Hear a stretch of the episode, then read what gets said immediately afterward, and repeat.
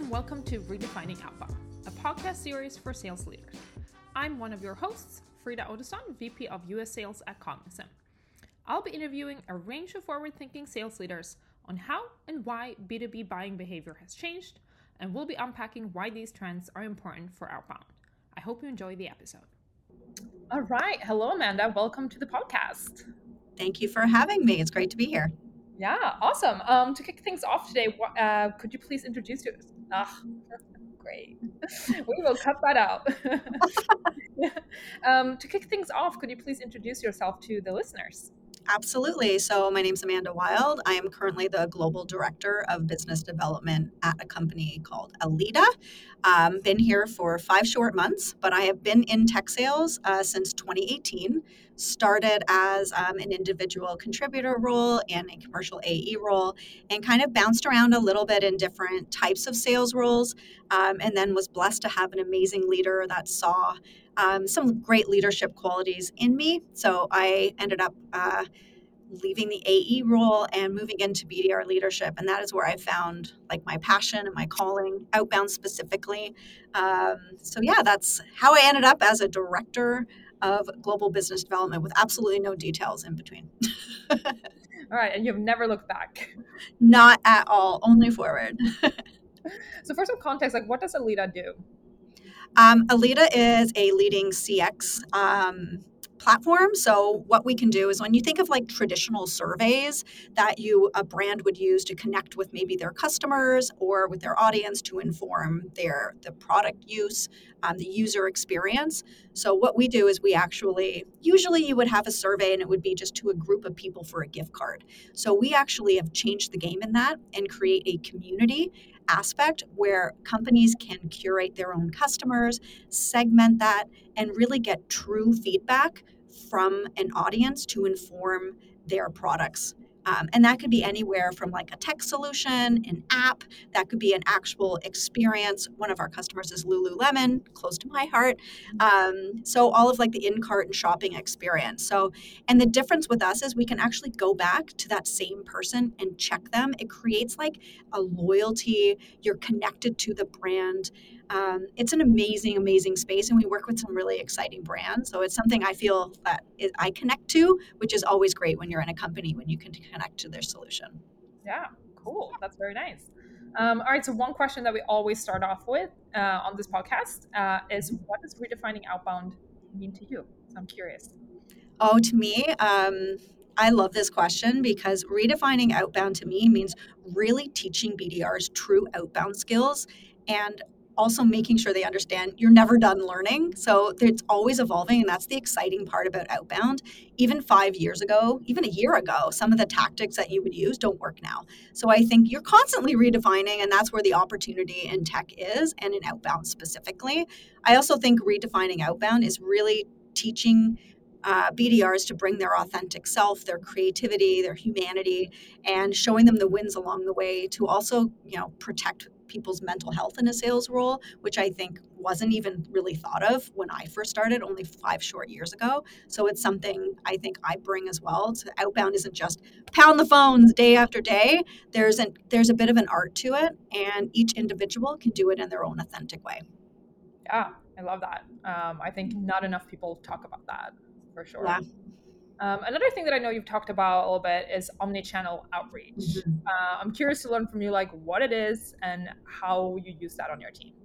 Yeah, um, I think back even to when I started um, in 2018, it was really just, you know, the sales Saleslofts and the outreaches of the world kind of just got started out. Everyone all of a sudden got the capability to send a thousand emails a minute. Um, and I think that kind of broke um, you know some of the email there as well is that now everyone could just send so much stuff. So the inbox became even busier. A lot of people were like talking all about them but not about the prospect. So that would ex- you know that would hurt your domain reputation. There's been a lot of that as well. So just traditionally just picking up the phone after the pandemic no one's sitting in the office anymore. There's a lot of anti-spam laws. So like the traditional things that worked only five short years ago are a little different now so I think this is an opportunity again to lean into social selling.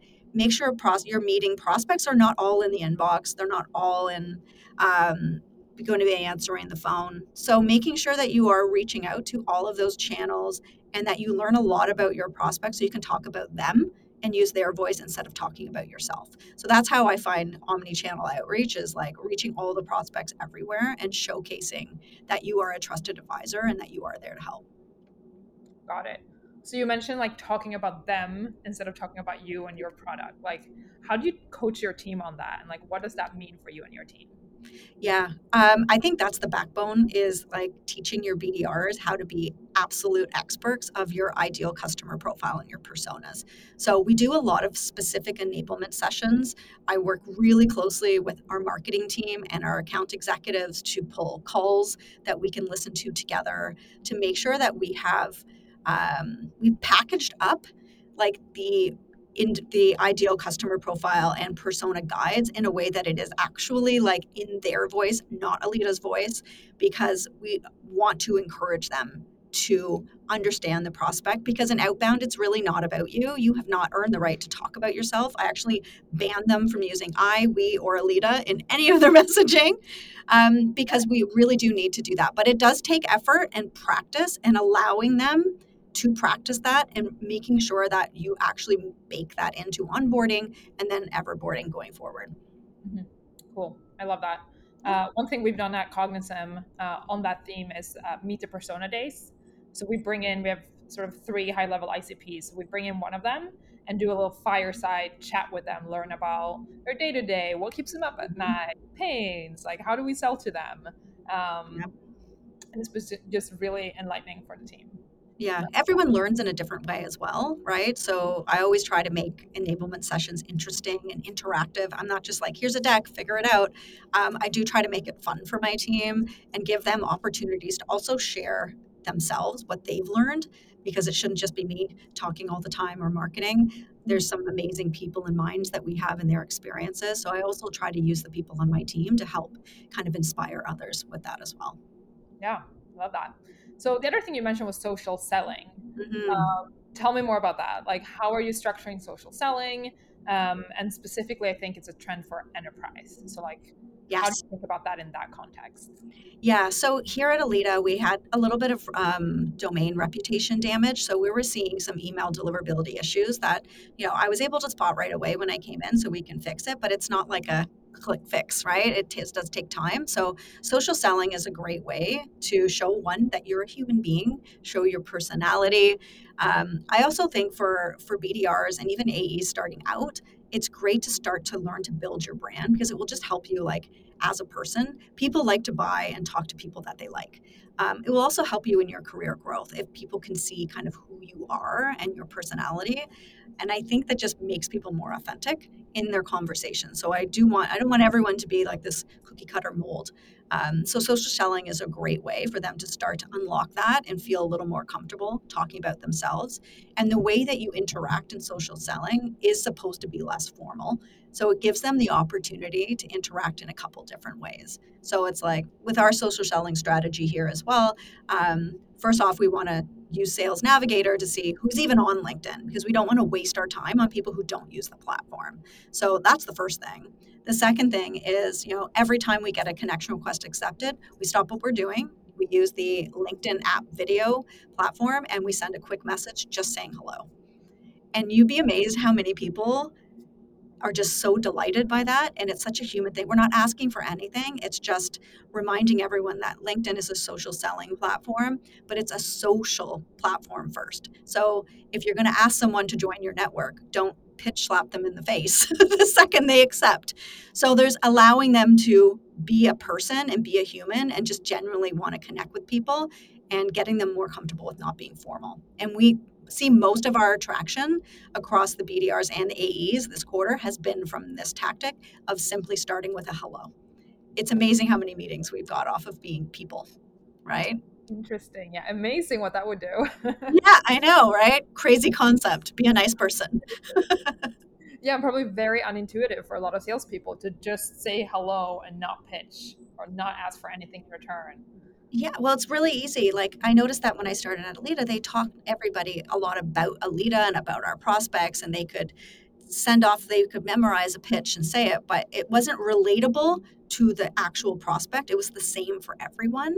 So that's where I came in and said, no, no, no, we've got to really teach them about it doesn't matter about the product at this point. It just matters what's the challenge and pain that our prospects have? How do we solve them and what is the impact? That's what they the core that they need to understand because if they really understand that their confidence will go up the tone in their voice will will be confident. They're going to know what they're going to say. They're not going to write these long emails with all this stuff. They can be very concise make it really easy for people to see what is it that they can do for me? And yes this is something i would want to learn more about right? All of them are tied together in my mind. Yep totally so I love that example with just sending a video, saying hi, nothing else. Are there any other ways that you're leveraging uh, video on your team? Yeah, I'm a huge fan of video. I personally um, used video a lot as an AE throughout my entire sales cycle. So it's something I really believe in, but it's amazing how many people say it doesn't work because they try one So I think it's the video, it's setting the expectation. You can't just do one. Um, it's being strategic. I don't think sending a video to every single person that's personalized makes any sense. It's not scalable. So, like, for video being effective is just understanding what a good video looks like and the way that you you kind of set up your video and what you say and how you say it like most people would want to start a video saying, Hi, my name is Amanda. I'm writing from Alida. But unfortunately, that's probably all they're going to hear because then you're a salesperson. So it's like allowing them to flip the script and lead with the pain. Like, I'm sending you this video because of this. And then get them interested. And then they already know your name. They can see it in the email. You're sending them a video. Like, don't even bother. So disrupt the pattern a little bit to stand out. And we also leverage video with our case studies or within um, an invite to an event, perhaps that we're trying to drive registrations for. We usually start with text because we don't want to send a link in the first email. But usually by email three, if we've had some engagement, we'll be able to send out a kind of relevant personalized video, but it can it's a one to many. And also, I think with our team, we will also reuse our content. So if we sent a really great email, we're going to not assume if they haven't responded, they likely haven't seen it. So we're going to reuse all that great work and put it in a different way and put that in a video format. And that's worked really well. So yeah. Right now we're actually starting to look at our um, our prime golden contacts and see who we can do really creative videos perhaps on tiktok or if we have some people on instagram. So we're trying to figure out or even some vidyards with like something playful. So that's the next thing to watch out for. Cool. I love that. It's like social selling outside of linkedin. Yeah.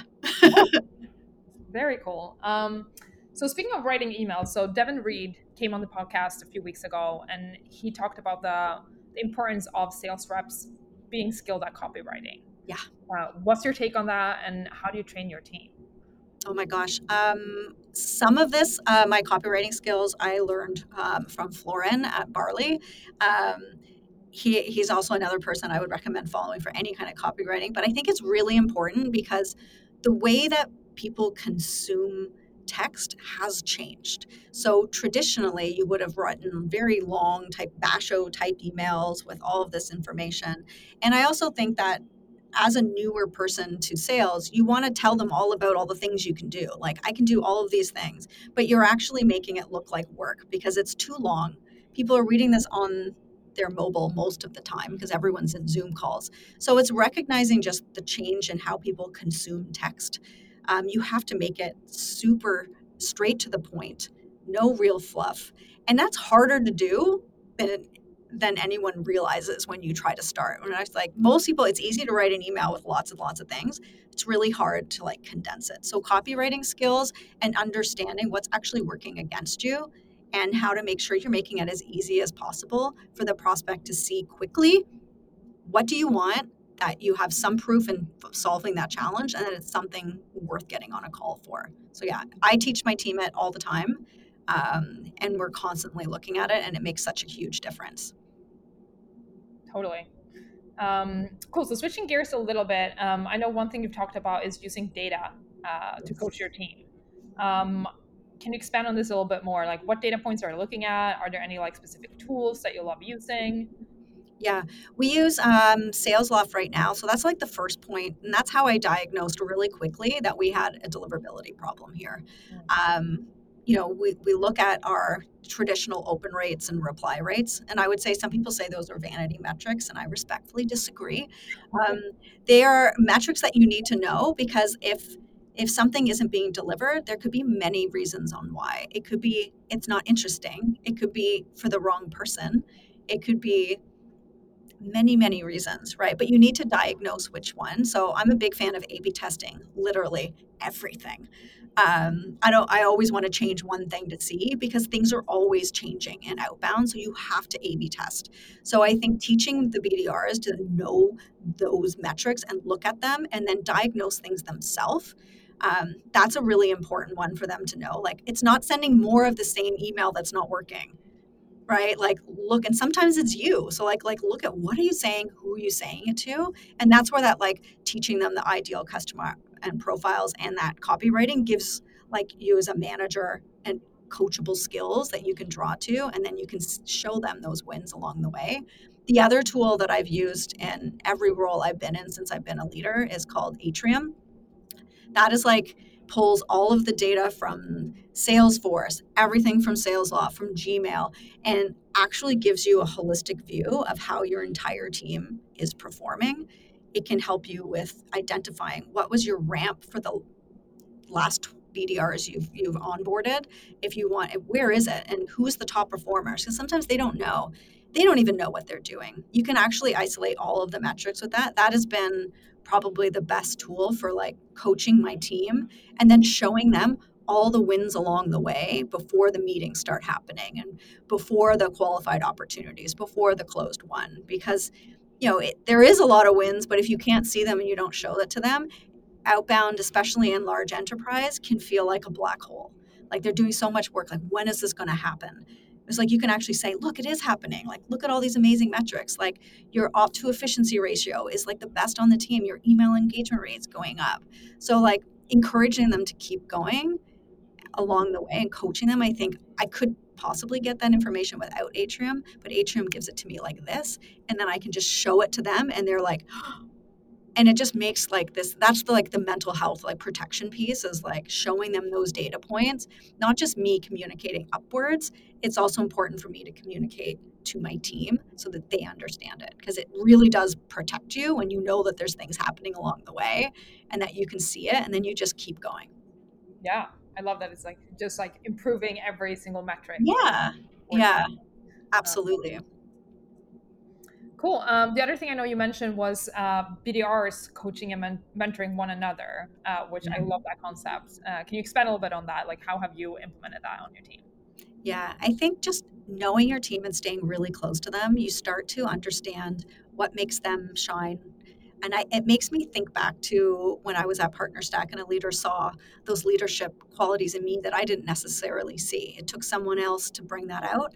And I always like to carry that feeling forward because that felt amazing. And it was, it led me to like my dream job that I didn't even know I wanted or didn't even know was in the cards for me. So I do try to carry that on in my BDRs. And I think it's more impactful for both the individual that is sharing these um, sharing the things that they that they're really well they do really well at. But I also think it's more impactful for other BDRs to see, wow, look at this person. Like they've owned this piece. Like what can I own? And then I think it encourages people to try and to have a collaborative culture. And that's really important for me as a team because this can be a hard, lonely job.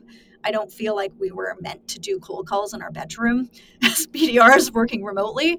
Um, so I think it's important to make sure people feel valued, that they feel like they can present, even given the opportunity to learn how to present, right? A lot of people might not seek that out, but if they have someone like helping them and making that available to them and making it more um, not as scary, I think that's a great skill for people to learn um, as well. Yeah, definitely.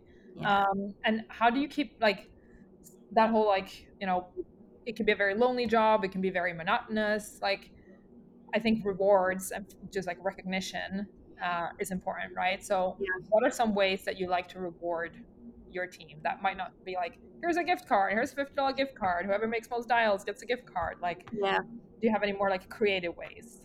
Yeah, I think one of the ones I'm most proud of since starting at Alida is just recognizing our values as a company, and then also the values that my team uh, really responds to. So, like that collaboration, and we have one that we call the dark horse. So, maybe it's somebody that doesn't, you know, sing from the rooftop that they're doing all these things, but it's something that other people see or comment on that maybe wouldn't be wildly known. Maybe they're not that person to to shout out every single thing they've done. So, I think bringing up people like that and showcasing them. So, we do this quarterly. So, we have awards for our values and just for our specific team values. But then what we've also done is because we're a survey company, we use our own tool and we survey all of the adjacent uh, business units and we have them vote on some different qualities for BDRs as well, and to just comment on, you know, what was a way that they were impactful to you, something they did that surprised you, did you learn something, and then taking those quotes and actually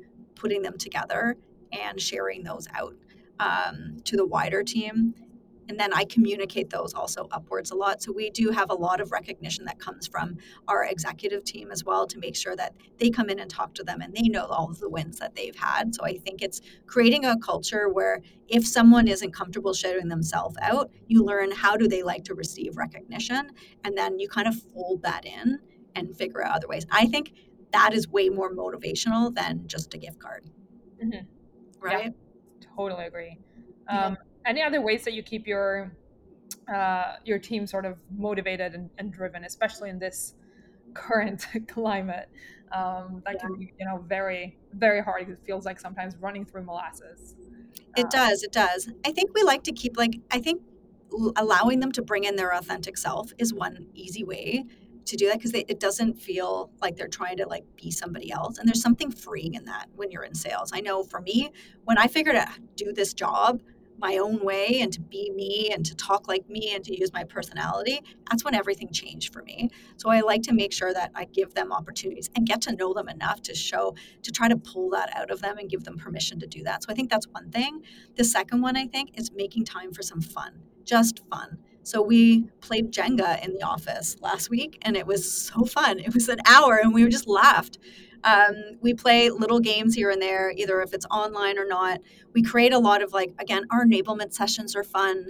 We do what we call Webinar Wednesday, where we have a team lead that picks a webinar and we all just turn our cameras off and watch it and then we discuss it afterwards.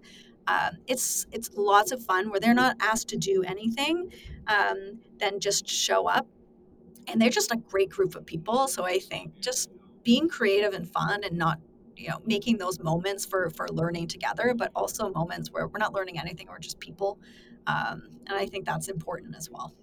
Yeah i love that. And i think sometimes when you're if you're behind on your number is like not very intuitive for a sales leader to be like oh let's take an hour off the phones and do something completely non-work related right? Uh, but it goes such a long way because at the end of the day like sales is a transfer of excitement or enthusiasm and no one's going to buy from a miserable sales rep. Um, yeah, or how impactful? How is their tone of voice? How are they going to show up? How are they going to feel?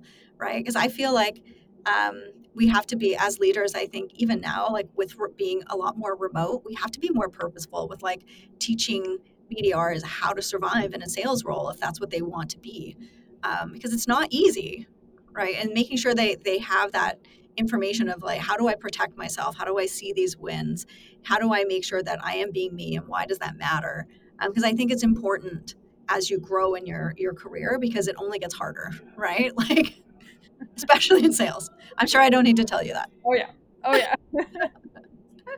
the motivational quote of the day. It only gets harder. yeah, but it can also get like better, right? I think it's like the more experience you have, you like things i think that's what i love about sales is that it's never done and it's always changing and it keeps me fresh and i find it exciting. But like if you don't find your way of doing it or your way of like tackling that in your mind like owning a quota is hard. Like for me personally giving up my individual quota and giving it over to a team that took a lot for me to kind of shift my mindset like how do i do that? So it's like i think with a lot of new BDRs, you have to think of the same thing. It's like your OT is one thing, but like how are you going to get to that point where it's achievable? And how are you going to teach them all those skills to keep growing in a sales role in like as healthy a way as possible? Yeah. I love that. Um, all right so to to finish up uh, what is an advice that you have uh, on what sales leaders should start stop or continue doing for the remainder of 2023 Yeah, I think sales leaders should start um, talking about mental health and being more transparent um, on teams and making sure there's a component of that of teaching people how to manage the work life balance and how important that is like as you continue in a career. Nobody taught me that being in sales for about 10 years now. I wish i had learned it earlier and it was something. So that's why i bring that. So i think that's something they should start doing. Um, i think something we should stop doing is just recording is like only rewarding quota attainment. I think we should definitely like stop just doing that and add in those culture and add in those values that you want to see from your team so that when people join, it's not just values that are on a screen, they can live it and feel it and you have a really good culture and that will help you minimize the storm if you do have, you know, kind of bumps in the road, which you will. Right, when you have that strong culture, that will help you. But if you're only rewarding top performers with gift cards because they hit quota, you're actually demotivating a lot of the rest of your team that maybe just a little bit of like celebration of the effort they're making even if they're not there yet would might be the thing to get them there. So that would be something. And continue doing i think just continuing to make sure that you have a good environment for people to learn whether they're in the office or not. Check-ins making sure that you're celebrating again all of those wins that bdrs maybe can't see because they do so much work and when nothing comes back for days and days it can feel a little dark. So i think as leaders we need to make sure that we we continue to encourage them and teach them skills that will be transferable as they grow their career. Awesome. Thank you so much for that. And thanks for coming to the podcast amanda. It was great having you. Thank you frida. I enjoyed it. Thank you